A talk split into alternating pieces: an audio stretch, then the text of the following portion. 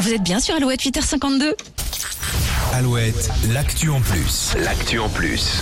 Hier soir, c'était la Saint-Valentin. Pour certains d'entre vous, c'était sans Valentin. Pour faire des rencontres, il y a des applications qui font fureur et notamment une en particulier dans le Grand Ouest. Il s'agit de l'application Tinder. Exactement, et on connaît le département le plus accro à cette appli, c'est un département du Grand Ouest.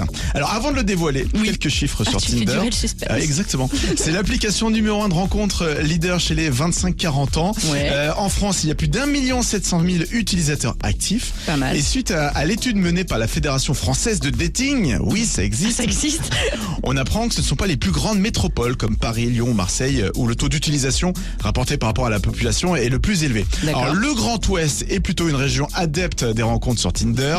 Notre journaliste Alexis euh, Baudin a en effet mis toutes les infos sur l'ouest.fr. On retrouve trois départements de la région dans le top 5. Eh bien, en numéro 1, c'est le Finistère qui arrive en, en premier dans ce classement. Demain, il y a un concert. euh, En concert fait, ce sera pas Alouette. un live Alouette à Morlaix, ça va être un speed dating géant, j'ai l'impression. Peut-être, ça va swiper euh, dans la salle. Euh, le Finistère en premier. En troisième, on a la Haute-Vienne. Et puis l'île-et-Vilaine est en quatrième position. Toutes les infos à retrouver sur alouette.fr. hein.